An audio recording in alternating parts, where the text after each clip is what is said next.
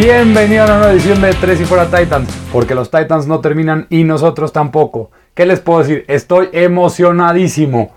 Por fin, Jadeveon Clowney es integrante de los Titanes de Tennessee. Por fin, después de seis meses de angustia en el que no se sabía dónde firmaría el ex Seattle Seahawk Jadeveon Clowney, en, en el que estaba entre los Saints de Nueva Orleans o los Titanes de Tennessee, acabó firmando para el equipo de Nashville. Este es una de las mayores contrataciones en la historia de la franquicia. Sí, en la historia de la franquicia, esta podría ser una de las contrataciones de agente libre más importante de todos los tiempos. Lo mejor de todo es que Jadeveon Clowney llega a una posición muy necesitada en el equipo y tiene una familiaridad con el sistema debido a que Mike Rabel era su coordinador defensivo en Houston, donde tuvo su mejor rendimiento en toda su carrera profesional como jugador de fútbol americano, después de ser seleccionado primera selección global en el draft. Muchos analistas podrían decir que la contratación de Clowney no es justificada debido a su producción el año pasado, en el que solamente obtuvo 3.5 sacks. Pero hay que ver el film para ver qué tan dominante es su juego. Su impacto en el juego es gigantesco. De hecho, Pro Football Focus lo ranqueó como el 19 mejor Ed Rusher con calificación de 87.3 y el onceavo mejor Ed Rusher contra la corrida con 80.8 de calificación y el 20 contra el pase con calificación de 79.1. También, con estadísticas de Football Outsiders, fue el sexto mejor edge contra la corrida, permitiendo solamente 0.9 yardas por corrida. 0.9 yardas por corrida. Su impacto en el juego aéreo, tanto como terrestre, es espectacular y es élite. Así que su contratación es importantísima para los Titans. La temporada pasada con Seattle, en solamente 13 juegos, obtuvo 41 presiones al coreback y 10 golpes al coreback. En solamente 13 juegos y de hecho estaba lesionado, así que su producción pudo haber sido mucho mejor. Jadeveon Clowney literalmente es una fuerza disruptiva y él solito tiene la habilidad de crear problemas tan importantes para las ofensivas contrarias que los coordinadores ofensivos contrarios tienen que idear un plan de juego específico en contra de él. De hecho, si tienen tiempo, en el programa de NFL 100 vean como el head coach Matt LeFleur, en su último partido en el que enfrentó a Seattle Seahawks como head coach de los Green Bay Packers, le tenía que estar preguntando a sus asistentes que dónde estaba Jadeveon Clowney todo el tiempo, que si estaba fuera, adentro del campo, que si estaba fuera del campo. Eso indica la capacidad que tiene Jadeveon de romper una ofensiva contraria y hacer un impacto esencial y dominante en tu defensiva. Así que la contratación de Jadeveon es muy importante para los Titans. No es por exagerar lo que voy a decir ahorita, pero los Titans no han tenido un rusher de tanto impacto desde Kyle Vandelbosch o Javion Kears. Así de, importante es su contribución que podría tener este año. Lo único preocupante que realmente es es su salud. Solamente ha tenido una temporada completa de 16 juegos. Pero si se mantiene sano, Bravel ya conoce sus fortalezas y debilidades y no debería de tener problemas para integrarlo rápidamente al esquema de juego de la defensiva.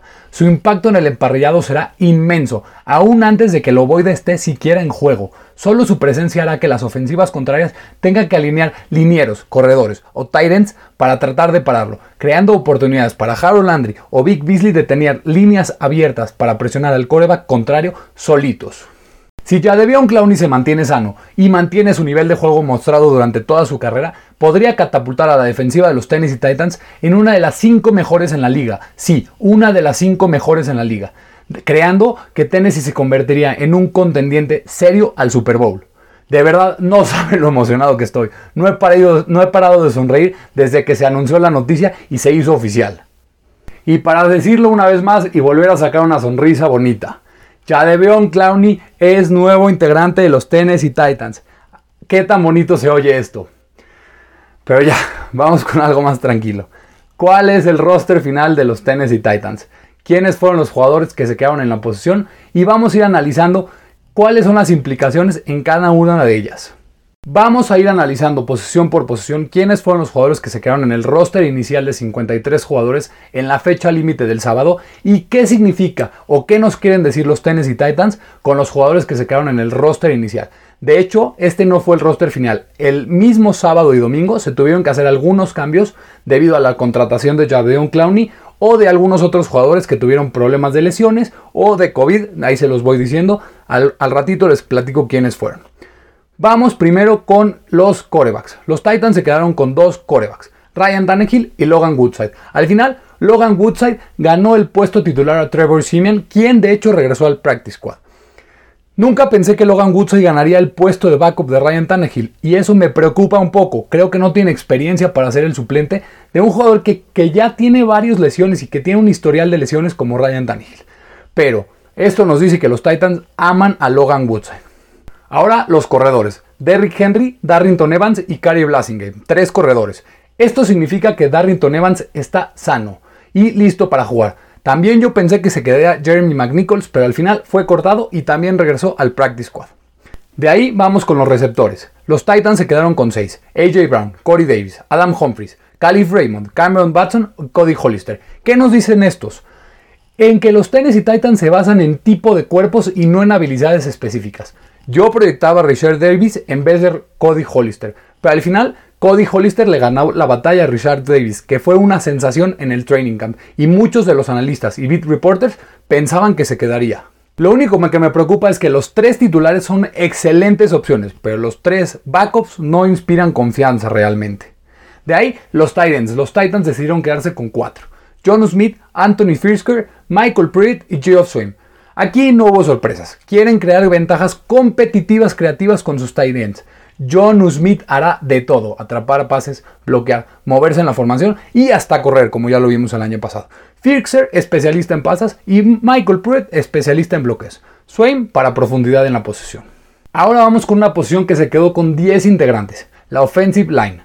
Primero, Taylor Lewan, Roger Saffold, Ben Jones, Nate Davis, Dennis Kelly, estos son los cinco titulares. De ahí, Isaiah Wilson, Tyson Brillo, Daniel Munier, Jamil Douglas y Aaron Brewer. Son 10 en total. ¿Por qué se decidieron quedar con 10 en total? Han habido varias lesiones, en especial la de Nate Davis y Isaiah Wilson, recordamos, ha estado en la lista de COVID. ¿Y qué necesitan los Titans en este offseason irregular por el tema de que no hay precision? Continuidad y profundidad en una de las posiciones más importantes en cualquiera de los rosters de la NFL. Por eso, los Titans decidieron quedarse con 10 integrantes.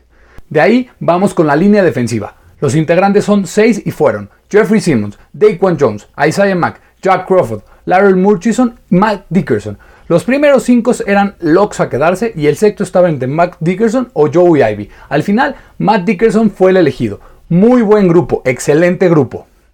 La posición de Edge, solamente cuatro integrantes. Harold Landry, Big Beasley, Kamalei Correa y Derek Robertson. Quieren ser más disruptivos y versátiles que el año pasado. En cuanto cortaron a DeAndre Walker, se sabía que Clowney sería titán. Para mí, DeAndre Walker, quien ni siquiera regresó al practice squad y fue reclamado por los Seattle Seahawks, es la sorpresa más grande de cortes en todo el roster final de 53 jugadores. De ahí vamos con los linebackers. Se quedaron con 5. Jayon Brown, Rashan Evans, David Long, Will Compton y Nick DeZumbar. El trío de Brown, Evans y Long es uno de los tres mejores en la NFL, sí, uno de los tres mejores. Y los Superintendents contribuirán mucho en equipos especiales, en especial Will Compton. Y Nick DeZumba, recordemos, viene como agente libre y es un as en equipos especiales. De ahí vamos con los defensive backs, también son 10 integrantes. Adoree Jackson, Malcolm Butler, Christian Fulton, Jonathan Joseph, Kevin Bayer, Kenny Vaccaro, Amani Hooker, Dane Cruxon, Chris Jackson y Joshua Kalum. Todos menos Joseph tienen mucho atleticismo y versatilidad para cubrir varias posiciones, algo que los Titans realmente querían lograr con su cuerpo de secundaria. Chris Jackson y Joshua Kalu le ganaron la batalla a Ty Smith, quien parecía ser un loca quedarse en el roster, a Karim Moore, Kenneth Durden y Chris Milton. De ahí los tres jugadores especialistas en equipos especiales. El pateador Stephen Goskowski al final le ganó la batalla a Tucker McCann, el punter Red Kern, uno de los mejores si no el mejor punter de toda la NFL, y el long snapper Bew Brinkley. No hay nada que hablar aquí, estos eran más que obvios. Esta fue la lista final de 53 jugadores que los Tennessee Titans tuvieron que dar para el sábado que había fecha límite. Pero de ahí hubo algunos cambios como les comenté al principio. Para empezar, el defensive back Dane Cruikshank fue puesto en la lista de Injury Reserve y se perderá por lo menos tres semanas. De ahí, el offensive tackle Isaiah Wilson fue incluido en la lista de COVID list por segunda vez. ¿Qué está pasando por la cabeza de Isaiah Wilson? Aún no lo puedo entender. ¿Qué está pasando por la cabeza del rookie? En una offseason que necesitas mucha continuidad, no ha podido tener práctica porque es la segunda vez que está en COVID list, ha tenido lesiones, no, no, ha estado, no ha entrado en buen ritmo de NFL, no ha tenido una buena implementación en el esquema de juego. No entiendo esto, pero pues entró a la lista de COVID list por segunda vez y, y tuvieron que agregar los Titans a dos jugadores y meterlos al quite. Primero el running back Rice Perry y el defensive back Chris Milton, quien creo que tenían muy buenas oportunidades de quedarse en el roster y si no se quedaban en el roster inicial seguro iban a regresar al practice squad, pero al final están en el roster inicial del equipo. De ahí ya debió un clown y cuando se hizo oficial su anuncio, el cortado fue el wide receiver Cameron Batson, que para mí no tenía nada que hacer en el roster final de los Tennessee Titans. Este es el roster final de 53 jugadores de los Titanes de Tennessee. Para mí un roster muy muy completo, roster balanceado con experiencia y con juventud, con jugadores con proyección al futuro espectacular. Y ahora liderados por Derrick Henry y Ryan Tannehill en la ofensiva y en la secundaria por Jadeveon Clowney y Jayon Brown. ¿Qué más podemos decir? Es un gran día para ser un aficionado de los Titanes de Tennessee. Es una maravilla de noticia la que pasó. Recordemos, esta es una de las contrataciones más importantes en la historia de los Titanes de Tennessee. Sí, más importantes. Así que disfruten amigos y seamos contendientes al título. Recuerden, los Titans van de good a great. El año pasado nos quedamos a medio juego de estar en el Super Bowl y este año creo que los Titans tienen el roster ideal y la capacidad para poder ser contendientes serios al título. Bueno, con esto terminamos una nueva edición de Tres y Fuera Titans. Les recuerdo, mi nombre es Alberto Romano y me pueden seguir en Twitter como Beto Romano M. Así, ah, sí, también se me olvidaba. También sigan la nueva cuenta de arroba 3 y fuera Titans, donde tendrán toda la información necesaria de los Tennessee Titans. Por favor, les agradecería mucho que, si pueden, descarguen este podcast, se suscriban al podcast en Spotify y en Apple Podcast. Si pueden, denle un review, pónganle un comentario ahí de qué tanto les gustó, qué no les gustó, si es que no les gustó en algo. Y muchísimas gracias por escucharme. Me despido, mi nombre es Alberto Romano. Nos estamos viendo. Titan Up. Bye.